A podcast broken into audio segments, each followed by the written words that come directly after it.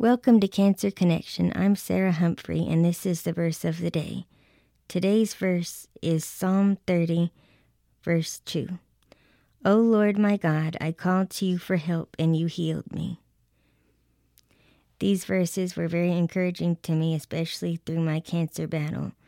That the, that, and it reminded me that the Lord was always with me, and He is the one that ultimately healed me. I encourage you today if you're struggling and having a tough time, to call to Him and He will strengthen you. And this is Sarah Humphrey.